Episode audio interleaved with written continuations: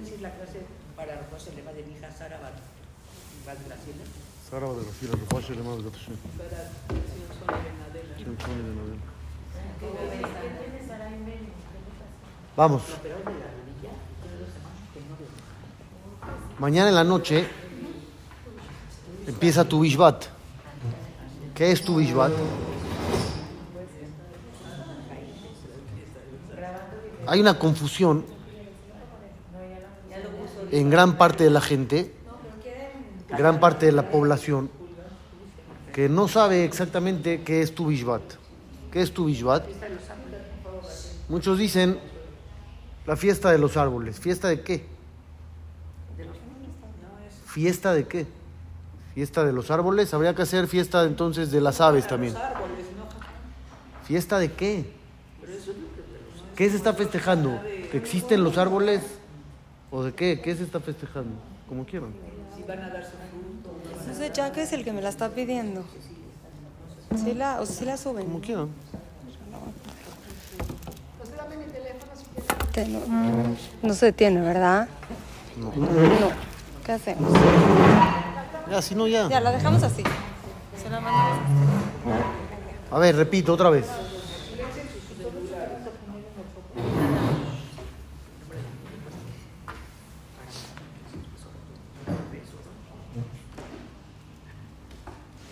Ya, ponle solo todo nomás. Ay, caramba. Repito la pregunta. ¿Qué es tu Bishvat? La gente contesta lo que ustedes acaban de contestar. La fiesta de las frutas, la fiesta de los árboles. ¿Qué, qué estás festejando? ¿Qué? ¿Fiesta de qué? Cuando se, se crearon, pues. ¿Que se crearon? ¿O que existen? ¿O de qué se trata? Entonces algunos dicen, pues es cuando se juzgan los árboles. Dios juzga cuántas frutas va a haber y qué tipo de árboles van a poder sacarlos. Y será un año exitoso en ese sentido o no. Pero habla de diferentes, de específicas. Hay muchas, siete que son este, Y hay siete especiales. especiales. Eso sí. Todo eso que acaban de decir es mentira. Ay, tengo 20, 40 años. ya. Ya sé, qué bueno que vino hoy. Qué bueno que vino hoy para aprender más. Nada de eso es verdad. Porque les voy a leer lo que dice la Gemara. La Gemara en el Tratado de Rosh Hashanah dice así: "Be'arba'a perakim ha'olam nidon". Hay cuatro épocas, cuatro días en el año en los que Dios juzga al mundo. Cuatro. ¿Cuáles son? Díganme el famoso. Rosh Hashanah, ¿no? Aquí dice, Rosh Hashanah, Olam. En Rosh todos los seres humanos del mundo desfilan frente a Dios, como borreguitos, etcétera. Ahí están las explicaciones. ¿Qué otro día hay en el año que Dios juzga? Entonces dice aquí, Behag Nidonim Alamaim. En Sukkot, Dios juzga qué va a pasar con el agua en el mundo. Ahorita en Polanco hay escasez de agua. Ahí está también. Entonces aquí dice que, que en Sukkot se juzgó eso. Seguro no rezamos bien en Sukkot. No pedimos bien. Aquí dice que en Sukkot se juzga el agua. Entonces ya llevamos Rosh Hashanah, las personas, y el agua en Sukkot. ¿Qué más? Quedan dos. Ese es el agua. Lluvias es el agua. Entonces ya tenemos el agua y a las personas. Nos faltan dos. Aquí dice que son cuatro días al año. ¿Cuál es más? No, no, no, no. No, esa no. Ah, muy bien, Shavuot. Dice aquí, Beatzeret al Perota Ilán. En Shavuot se juzgan las frutas de los árboles. En Shavuot. No en tu Bishvat. Aquí dice cuándo es. En Shavuot. Clarito, la Gemara. Y nos falta una. Ya llevamos tres. Pesach. Pesach a la Tebuá. En Pesach se juzga todo lo referente a los granos de la tierra. Si va a producir bien el trigo, etcétera, más. Entonces aquí tenemos que el Rosh Hashanah de los árboles, para juzgarlos, es en Shavuot. No dice tu Bishvat. Entonces se está cayendo el mito. Entonces, ¿dónde está comprado? ¿Qué pasó lo de tu A Bishvat? ver, ¿dónde está que yo pongo un chorro de frutas? Les hago una fiesta. Usted hace toda una fiesta y, y creía que era por un motivo que no existe. A ver, ahora que les A ver. nietos, ¿sí? ¿qué? No. ¿Qué pasó? Entonces, Ya mañana no hay nada. no, no, no, yo no he dicho que no hay nada. Sí. Yo no he dicho que no hay nada, pero sí quiero que sepan lo que están haciendo. Ahí voy, ahí voy, estoy empezando. a uno le dicen muchas cosas desde que es chico, es verdad. Y uno se queda con lo primero que le dicen o con el título, pero no investiga más. Y uno cree que las cosas son así superficiales. Le dicen la fiesta de los árboles. Ah, pues sí, padrísimo. ¿Por qué no? Si yo te digo la fiesta de los animales. Ah, pues sí, padrísimo. La fiesta de las aves. Pues sí. Y la fiesta de las montañas. No, no existe nada de eso. Entonces, cuando uno escucha la fiesta de los árboles, lo primero que se tiene que preguntar qué es. ¿Fiesta de qué? Sí, que es comparado con Estoy festejando qué. Entonces vamos a ver la alajá. Lo que sí está escrito y la realidad de lo que es tu Ishvat es lo siguiente. Tú tienes un campo en Eretz Israel. Entraste Baruch Hashem, Dios te entregó la tierra, te dan un territorio, te regalaron, Yehoshua Binun conquistó, repartió, bla, bla, bla. Empiezas a sembrar y Baruch Hashem tienes verajá, llega el momento de cosechar y gracias a Dios tienes una gran cantidad de producto para ti. Dice la Torá, no todo es para ti. Tienes que hacer varias cosas antes de empezar a disponer para tu propio beneficio. Lo primero que hay que hacer, dice la alajá, terumá. Tienes que dar una parte de lo que acabas de recibir de producto al cohen. ¿A cuál cohen? Al que tú quieras. A un cohen le das terumá, se llama. Es un regalo. ¿Cuánto hay que dar? La Torah no dice exacto. Los jajamín dieron un porcentaje, como 2%, más o menos. Eso se lo das al cohen. ¿Cómo se llama eso? Terumá. Luego tienes que sacar maaser. El famoso maaser, el 10% es del campo. ¿A quién se lo das? No. No. No, al Cohen ya le dimos. Al Leví. El 10% a un Leví. Ahí va 12%. Ah, es que no se Sí, sí, sí, sí, no, sí. trabaja. Ahora, el Leví que recibió el 10%, también tiene que dar un 10% al Cohen. Ya no le queda nada. ¿Por qué no? Que del 10 es como el 1 de lo que ¿Por qué no le queda nada? Él recibió 10 kilos, va a dar uno al, al Cohen. Le quedan 9, Hazid, ¿por qué no? 10% de lo que le dan también. Sí, el Leví recibió el 10% del dueño del campo. Ese Leví tiene que dar el 10% de lo que acaba de recibir al Cohen. Entonces el Cohen recibe del dueño y recibe del Leví. Por- doble. porque Sí, sí, sí, sí, sí. Ahora ya diste terumá y ya diste tu macer al Leví y el Leví ya dio su macer al Cohen. ¿Ya acabaste? ¿Ya puedes disponer libre? No, todavía no. Hay que sacar otro ¿eh? otro 10%. ¿Qué se hace con ese otro 10%? Depende. Depende el año en el que te encuentres. Desde que entramos a Eretz Israel se empezaron a contar años. Año 1, año 2, año 3. Abedá, los años Aleph, Bet, Daled, He, que vienen siendo en español. Aleph, 1, Bet, 2, Daled, 4, He, 5, 1, 2, 4 y 5, los años 1, 2, 4 y 5. ¿Qué haces con ese otro 10% que acabas de separar? Lo usas como Maaser Sheni. Tú mismo, el dueño, vas a Jerusalén y te lo comes ahí en Jerusalén. Dios quiere que viajes a Jerusalén con ese 10% y ahí te lo comes. Si es demasiada cantidad, lo puedes canjear por dinero, te llevas el dinero a Jerusalén, ya en Jerusalén compras comida y ahí comes. ¿Qué años nos quedan? Dijimos 1, 2, 4 y 5. ¿Cuáles nos quedan? El 3 y el 6. El año 3 y el año 6, ese 10%, en vez de llevártelo tú a Jerusalén, se lo das al pobre. Es el famoso Maaser Ani. 10% para el pobre. Y ya el séptimo año se descansa la tierra, sabemos, no se puede trabajar, no se produce, no nada, se deja ahí abierto para todos. Conclusión, el dueño, el 40% de su parcela tiene que dar. ¿Por qué 40? El primero, el tercero y el No, ¿por qué? Primero es el 10 a los. Y luego el Ellos primero el tercero el y el 10 cuarto. lo que. Es de lo que va quedando, no es... Te doy Pero 100, ya los pobres sacas quedó muy pocos 10. años, ¿no? Se lo das El pobre recibe el año 3 y el año 6. Los demás años de que vive. Los demás años hay mitzvah de acá y también en el campo hay lo que mencionamos ayer, leket, shijeja y pa. Una esquina del campo es para el pobre, eso no tiene año, es cuando sea. Si se caen unas espigas son para el pobre, lo que se te olvidó es para el pobre. Aparte de la mitzvah de acá normal que hay todos los días de la vida, ¿sí o no? Ahora la alajá dice que cada año es independiente.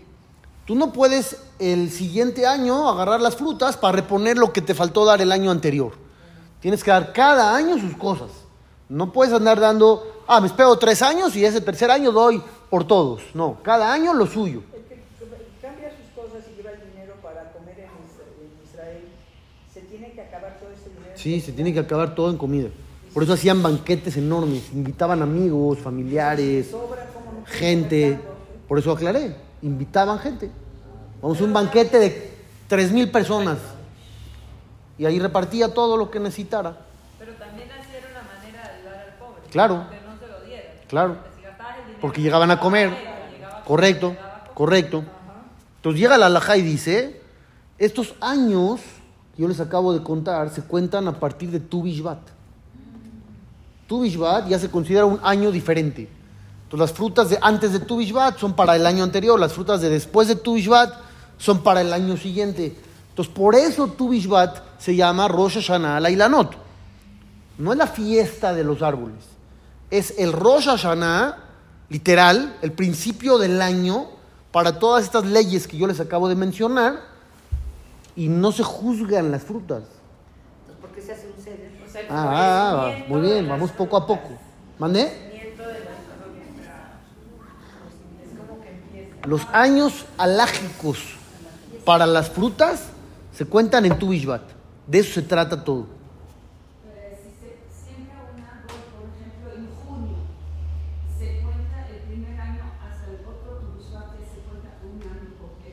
La alajá dice, dependiendo del estado de la fruta.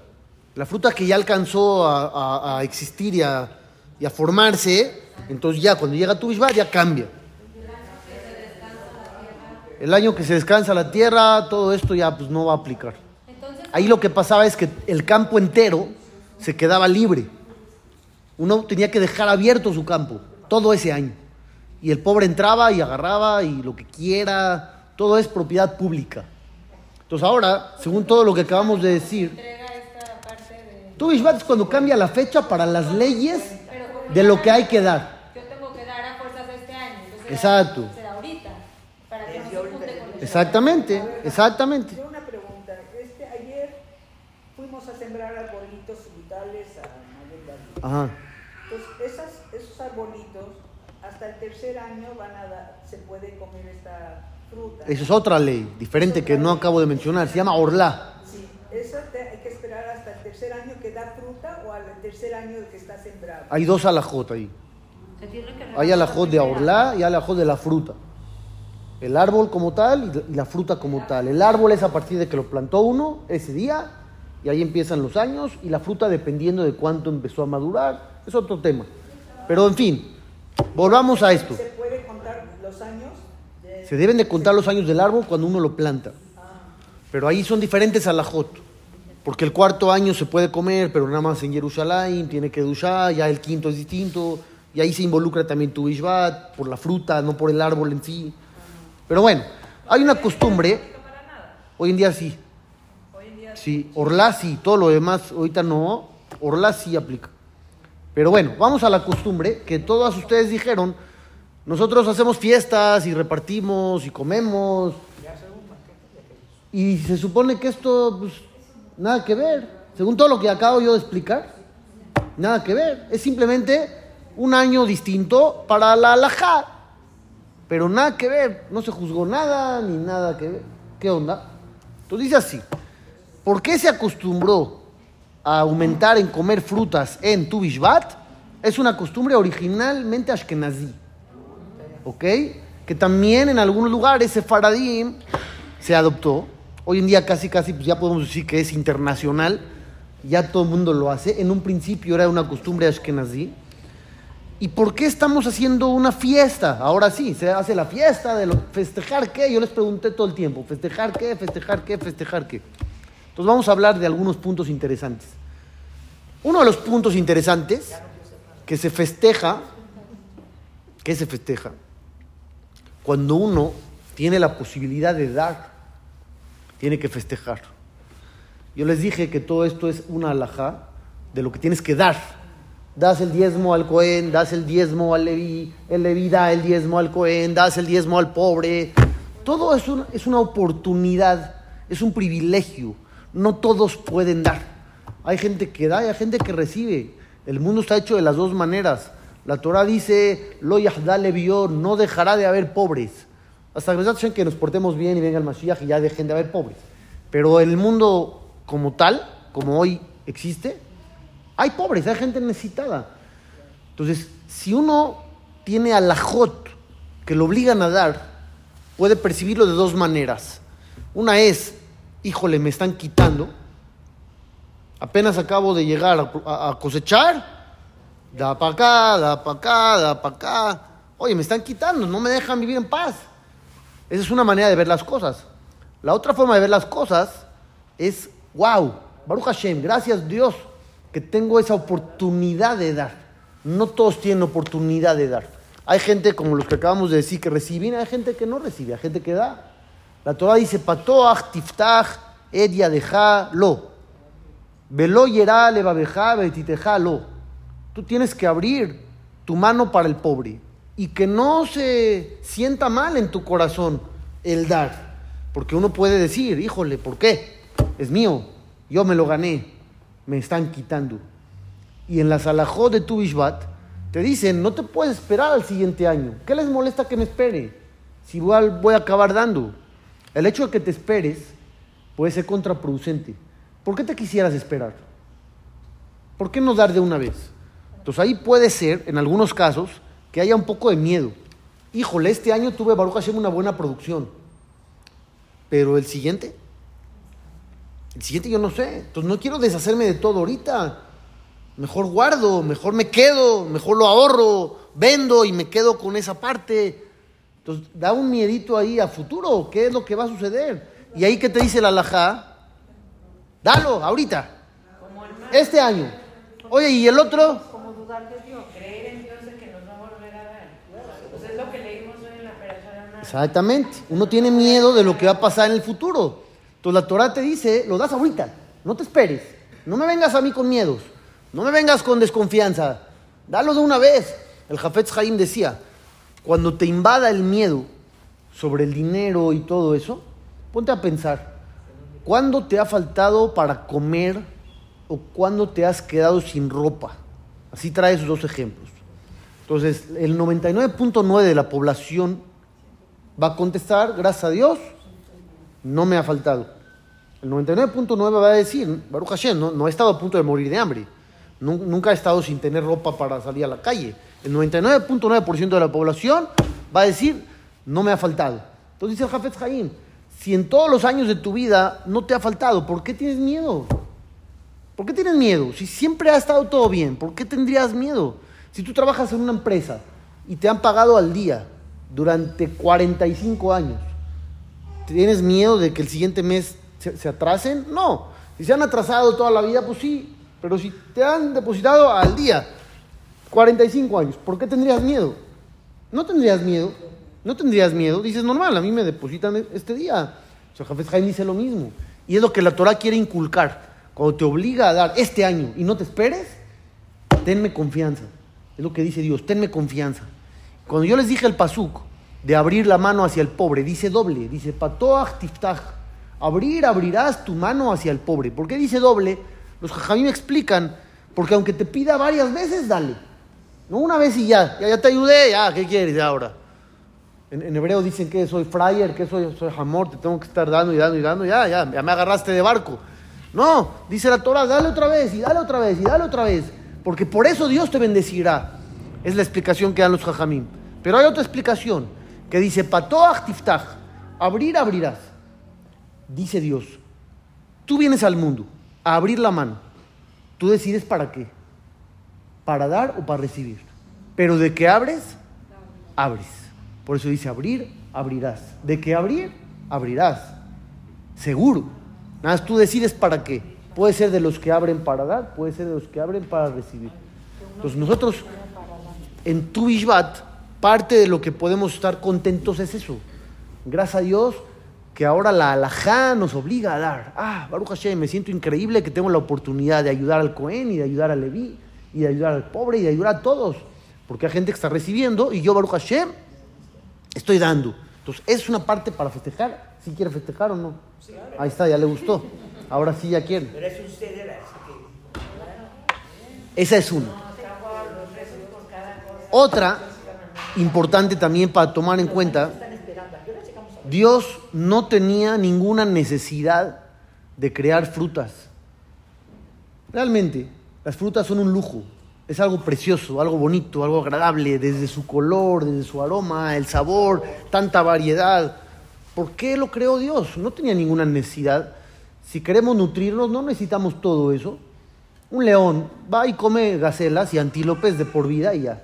Carne, carne, carne, carne, carne. No de repente tiene una ensalada así con varias cosas y frutas. Ya, come lo que tiene que comer para nutrirse y vive y luego, bye. Un pez, ¿qué come? Peces o, algas o lo que sea. Ya, plantón, come, come, come y se va. El humano es el único que goza de toda esa variedad de cosas. Que, que llega y se aburre de lo mismo. Todas las demás criaturas del planeta no se aburren. Tú puedes ir al safari y vas a ver a las jirafas comiendo plantas de los árboles o las zanahorias que tú le das, ¿no? Depende a dónde vayan. Comen lo mismo, lo mismo años, los elefantes, lo mismo, todo lo mismo. El hombre no. El hombre hace lo mismo tres días. Hazle lo mismo tres días. O ustedes háganlo. Comen lo mismo tres días. Desayuno, comida y cena. Desayuno, comida y cena. Desayuno, comida y cena. Lo mismo. El mismo menú. Van a decir, ya, por favor, no. Ya no puedo más. ¿Pero por qué no puedes más? Si, si esto te nutre, no necesitas más. Ahí está el libro de Todo por el Creador en la esquina. Ese jajam dice ahí que ayunó durante 40 años. Comía Shabbat, Rosh Chodesh, Yom Tov, pero lo demás ayunaba. De la mañana hasta la noche. 40 años. Y en la noche no llegaba a las 6 de la tarde ya a cenar. Dice, daba clase y todo. Ya luego llegaba a su casa como a las 10. Y esos 40 años, dice ahí, cenó exactamente lo mismo. Una pera, un café, un pan y sardinas. Esa era su cena. ¿Por qué? 40 años. Porque él le preguntó al doctor, doctor, ¿qué necesito? Una sola comida al día para obtener todo lo que mi cuerpo necesita. Pienso ayunar. Dice que el doctor vio que venía muy decidido, no lo iba a poder convencer. No, estás loco, ¿cómo vas a ayunar? ¿Qué necesidad? Ya, directo le dijo, con esto vas a obtener todos los nutrientes necesarios. Ustedes saben más que yo que carbohidratos, que proteínas, yo no sé cuál, cada cual, cuál es cuál, pero le dijo, con la pera, las sardinas, el pan, el café, ya estás del otro lado. Pero estamos hablando de, un individuo en, miles de millones de personas. La mayor parte no. Entonces, que de repente llega Dios y te da una variedad de frutas espectacular. Tienes que dar un- unas gracias especiales de repente, de vez en cuando. Entonces, agarraron el día de Tu Bishvat simbólico, simbólico, para agradecer por ello. Y por eso se agarran muchas cosas.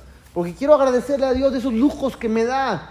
Lehanot Baem Bene Adam. Cuando decimos Birkata Ilanot, una vez al año, a partir del mes de Nisan, decimos una verajá. Dios, gracias por haber creado los árboles. ¿Por qué los creaste? Dice ahí. Lehanot Baem Bene Adam. Para darme placer.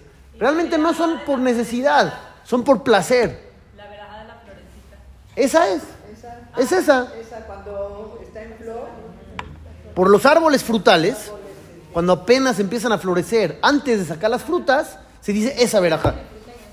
Donde uno dice, gracias Dios de que me diste los árboles, obviamente junto con sus frutos, leanot baem, nada más para darme satisfacción. Qué bueno eres Dios, gracias. Sí, seguro. Eso es algo muy, muy bueno. Acostumbrarnos a agradecer lo bonito que hay en el mundo. A veces ya no nos fijamos, a veces ya no lo valoramos, o a veces ni cuenta nos damos. Dios, ¿qué tantas cosas creó para que esté bonito el mundo? Para que te sientas bien. Que no había necesidad. El cielo, tú lo ves azul, precioso, vean qué bonito. Podría haber sido gris. Ya, que Dios crea un cielo gris. Te da igual, ¿no? ¿Qué te cambiaría a ti la vida? ¿Qué te cambiaría la vida si fuera gris? Ah, muy bien, cambiaría. ¿Por qué cambiaría? Por el ánimo. Ver algo bonito te cambia la vida. Ahí está. Pero hay que agradecer a Dios. Ahí es cuando hay que agradecer.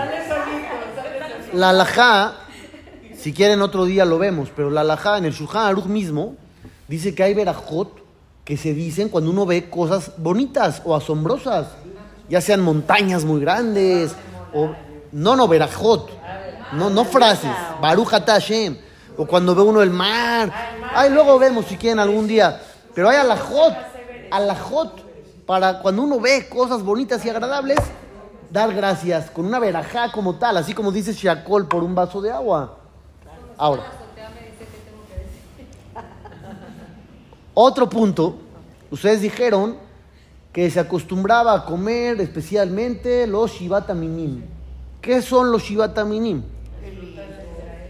Las siete especies con las cuales Dios alabó la tierra de Israel. Cuando Hashem le estaba contando al pueblo de Israel, van a entrar a una tierra muy buena, les puso ejemplos. ¿Qué es muy buena? Aparte de decirles que fluía leche y miel, les dijo, Eretz, Gitá, Seorá, Gefen, Tená, Rimón, Eretz, Zet, Shemen, Udbash. Dijo Hashem, te voy a dar una tierra que tiene cosas muy bonitas. Tiene trigo, Gitá, Seorá, ¿qué es Seorá? Cebada, Gefen, uva, Tená, higo, ¿qué más? Rimón, granada, zait, aceituna y de bash. Miel de dátil. Cuando la Torah dice miel, no es miel de abeja, miel de dátil. Entonces, son frutas que Dios utilizó para describir lo grandioso que era Eretz Israel. También en tu Ishvat es una oportunidad que tomamos, no es alajá, como acabamos de explicar, es una oportunidad para dar las gracias por Eretz Israel. Me acuerdo yo que vivo en México que hay una tierra que nos espera, que se llama Eretz Israel, que es muy buena. Entonces eso te despierta otra vez la añoranza por la tierra prometida. Que uno no sienta ya a mí Israel, ¿qué más me da? Es más, ni me gusta. Hay, hay gente que puede llegar a decir así, a mí ni me gusta Israel, y, y- y el ambiente, y la gente, y las casas, y el clima. No, no, acuérdate que esa es tu tierra, tu tierra es esa. Entonces hoy que estás afuera, come cosas que se comen allá para que un poquito te acuerdes. Hay un libro de Rameir Simcha que se llama Meshech Chochmah. Este Rab, muchas décadas antes de que sucediera la Shoah, muchas décadas, escribió, estoy viendo un fenómeno que no me está gustando para nada. Dice, ¿cuál? La gente está diciendo que Berlín es Jerusalén. O sea, dice, la gente está tan contenta en Berlín que dicen, ya, Berlín es Jerusalén. ¿Qué Jerusalén ni qué nada? Ya no necesitamos. Ya, Berlín, Berlín es, lo mejor que hay. No Tzarich, no necesitamos más. Dice, no me está gustando. Porque cuando eso pasa, viene un viento y los arranca de ahí. Porque están pensando que ya pertenecen ahí. Y dice Dios, no, no perteneces y te lo voy a recordar y te lo voy a demostrar. Así dice Rameir Simcha, lo dijo décadas antes, cuando el Yehudí ni imaginaba que iban a suceder este tipo de atrocidades que ya conocemos. Entonces, también en tu Bishvat, cuando uno come las frutas de Eretz Israel, ¿qué tiene que pensar? Estamos en el exilio. Estamos en el exilio. Somos visitantes. Nuestra tierra original es Eretz Israel. Aquí estamos de mientras. Baruch Hashem, que tenemos un país que nos recibió y que no nos discrimina y que nos dan libertad de culto. Baruch Hashem. Pero no pertenecemos aquí. Estamos aquí de mientras, estamos aquí de paso. Es lo que habría que sentir. Es famosa la historia con el Jafetz Haim, cuando una persona muy, muy rica fue a visitarlo, había escuchado su fama y de repente vio una casa muy austera y muy simple. Y le dijo, jajam, no queda, usted es el jajam más grande del mundo. Pensé que iba a encontrar yo un palacio, una casa bien, digna para un jajam de, de su jerarquía. Y le dijo el Jafetz Jaim, no, yo estoy aquí de mientras. ¿Cómo de mientras? ¿Cuánto lleva aquí? No, pues toda la vida. ¿Cómo? Entonces, ¿qué de mientras? No es una Airbnb que dijo de mientras. Dijo, sí, de mientras, este mundo es pasajero, yo no necesito más. Y si lo queremos adaptar a lo que estamos explicando también, no nada más es pasajero porque el mundo es pasajero, es pasajero porque vamos a ir a Eretz Israel. En algún momento esperamos llegar allá. La llegada del Mashiach es uno de los 13 principios de la fe judía. Cuando Maimónides dice hay 13 fundamentos de la fe, uno de ellos es creer en la llegada del Mashiach. El que no cree en eso no está practicando el judaísmo. Está practicando una religión muy similar. Pero judaísmo no es. La halajá dice, si no cree uno en la llegada del Mashiach, no puede ser Hazán. No lo contamos para Minyan. A ese nivel. Entonces, las frutas de Eretz Israel tienen que conectar tu cabeza con Eretz Israel. Eh, ¿También es costumbre o, bueno, buscar que sea nueva para decir sheheyanu o es, es- Costumbre. También lo pongo. Alajá, nada. Más que lo que dije al principio. Los diezmos y los años para las alajot de lo que hay que dar. Para eso sirve tu Bishvat, alágicamente hablando. Para lo demás, hay muchas segulot y kabbalah, como lo que ustedes ya saben de toda la vida. Pero yo sí quería plantearles bien el tema para que lo tengan claro, no estar así haciendo cosas por hacer, porque toda la vida la hemos hecho. Hay una segura, por ejemplo, de comer en tu Bishvat, del etrog con el que se cumplió la mitzvah en Sukkot. Sí está escrito eso. Que en tu Bishvat comas del etrog que se usó para decir verajá. Es espectacular. ¿Lo mandaron? Ahí está. Y hay un rezo para pedir por un buen etrog. También hay un rezo para pedir por un buen etrog. Eso no es mentira. De. Todo eso está escrito. No me da ninguna comisión, es el mejor libro de la historia de Ishvat, que explica todo. Las verajos de llorar. Está hermoso el libro. vale. Jajam Obadiah Yosef, Tu Ishvat de Malek. su shamash, había una persona que lo servía siempre. Era el Rab Tzvi Hakak. Este Rab estuvo más de 20 años pegado con Jajam Obadiah Yosef. Lo llevaba, lo traía, era el que lo atendía todo el tiempo. Y cuando Obadiah Yosef falleció, dijo, yo les podría contar decenas y decenas de milagros y maravillas que vi, pero el Jajam no me permitía hablar. Entonces, Jajam Yosef no era de andar contando lo que él había hecho o logrado, pero hay una que trae en su libro que él la escribe con su puño y letra, y es la del etrog. Es una cosa que él escribió, que uno dice, wow, no puedo creer que él esté escribiendo esto. Y él dice, cuando habla del etrog, dice, yo soy testigo que agarraron mis familiares el etrog por el cual yo dije verajá y se lo dieron a mujeres que no podían embarazar, no un año, no dos, no tres, muchos, muchos años, dice, y ese año quedaron embarazadas. Eso lo cuenta él, con su puño y letra. Es increíble. Entonces sí es verdad esa segula de comer el etrog en tu ishbat. las que van a- al hospital a Las que van a dar a También para tener una ledad calá, un, un parto fácil, también está escrito. Dice el Talmud Yerushalmi. ¿Qué? Ah, sí, segulota hay muchas. Si ya está revuelto con muchas otras cosas tal vez, pero así están, no. Dice el Talmud Yerushalmi. Amma Rabbi Hizkiah, Beshem Rab. Dice Rabbi Hizkiah en nombre de Rab, Coher en nombre de Rab. Atid Adam liten din behashbon kol enab. Uno va a rendir cuentas delante de Dios por todo lo que vio y no comió. O sea, ¿cómo? ¿Rendir cuentas de qué? ¿Rendir cuentas de qué? Entonces ahí aprenden los jajamín que Dios creó un mundo bonito para qué? Para que lo disfrutes. Una persona cree que, que está peleada la religión con el placer. No, no está peleado. Está, perfecto que tengas placer al revés. Dios creó para eso cosas que te dan placer, nada más siempre encaminadas de forma permitida dentro del marco de la halajá. Pero Dios no está peleado con que la persona disfrute de este mundo. Al revés. y uno va a rendir cuentas de lo que no. Cuando habla la Torah, por ejemplo, del Nazir. El Nazir era una persona que por voluntad propia se autoprohíbe cosas. Todo el vino y lo que genera la uva. Nadie le prohibió. Nadie le prohibió. ¿Quién se prohibió? Él mismo. Entonces, después de su periodo de Nazir, cuando termina, tiene que traer varios korbanot, tres sacrificios. Uno de ellos, korban hatat. Un sacrificio para que Dios lo perdone. Y preguntan los jajamim, ¿que lo perdonen de qué?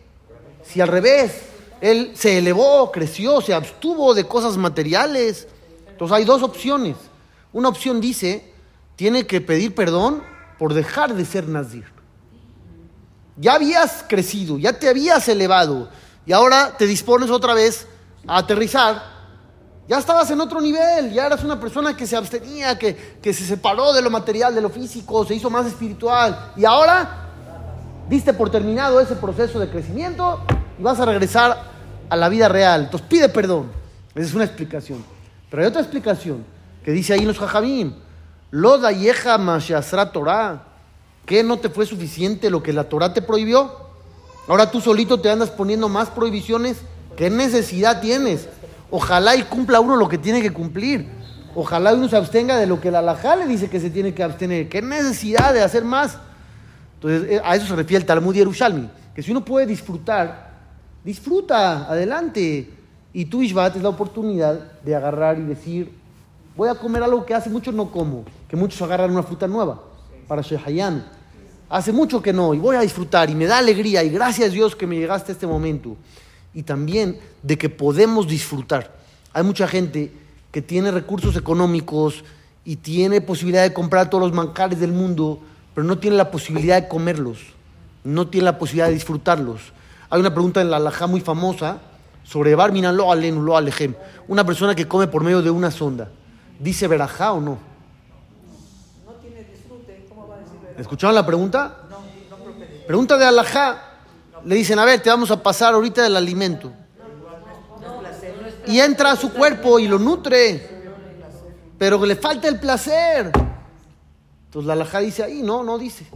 No hay verajá. No va a agradecer. Entonces ahorita uno que Baruch Hashem sí puede disfrutar, o el que no ve, que diga gracias. Lo aleno el que no ve. La Gemara sabe qué dice del que no ve. Dice el que no ve, por más que come, no se llena. Dice, ¿por qué? Porque parte de lo que uno se satisface es por la vista. La vista es una gran parte de lo que a uno lo hace sentir bien. Pero si uno no ve lo que come, dice, no se llena, nunca está satisfecho, nunca dice, ah, qué rico. Como que no hay ese disfrute visual. ¿Mandé? Sí, Verajá es independiente. Sí, sí, ese sí. Pero no disfruta igual. No disfruta igual. Entonces uno, Baruch Hashem, que puede disfrutar de las cosas de la vida, que aprenda a decir gracias, que no lo dé por hecho. Normal, ¿qué? Normal. No, no, normal. Ahorita cada uno de ustedes puede ir a su casa, abre el refri tiene variedades de mil cosas. Eso hace, hace 100 años y 200 años y mil y dos mil y tres mil no existía. No había eso. De que vas al refri, está lleno y dices, no, no hay nada. ¿Qué no hay nada? Tienes un mercado ahí, no hay nada. Nos acostumbramos, Baruch Hashem, a tener tanto, nos acostumbramos a tener tanto que ya no lo vemos como un privilegio. Pero es un privilegio. Hace muchos años eso no había. Ahí en el libro de Todo por el Creador justo cuenta cuando no tenían refrigeradores.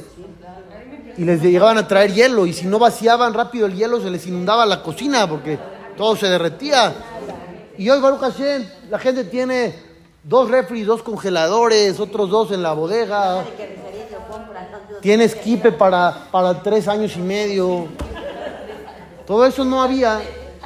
No había eso. De hecho, la mostaza se hizo para que le sepa mejor a la gente hace 100 años. ¿Ah, sí? Sí, sí, ¿Para eso era? Sí, porque le echaba a perder la comida, entonces le ponía ah, Ahí está. Es que hay que aprender a valorar. Valorar lo que podemos disfrutar. Y aunque no sea alajá, en tu Ishvat, si van a comer, piensen en todo eso. Pónganle ese pensamiento, ese toque espiritual para convertirlo ahora sí en una fiesta que vale la pena. Buen día, todo lo bueno. ¿Cómo? Sí.